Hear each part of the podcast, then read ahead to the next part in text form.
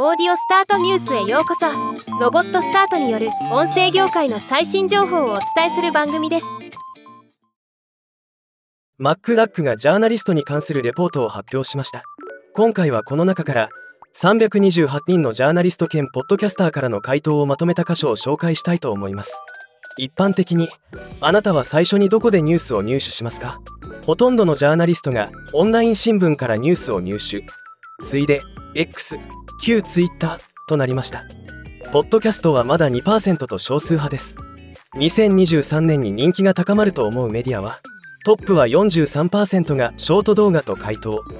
次いで25%がポッドキャストと回答しています。ポッドキャストが伸びると回答するジャーナリストが多いことはポッドキャスト業界にとっては嬉しいことですね。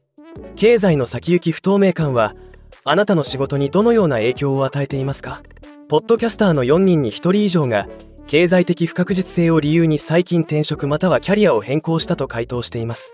ボーナスを含めた年収はポッドキャスターの54%は年間収入が7万ドル未満日本円で1000万円であると回答しており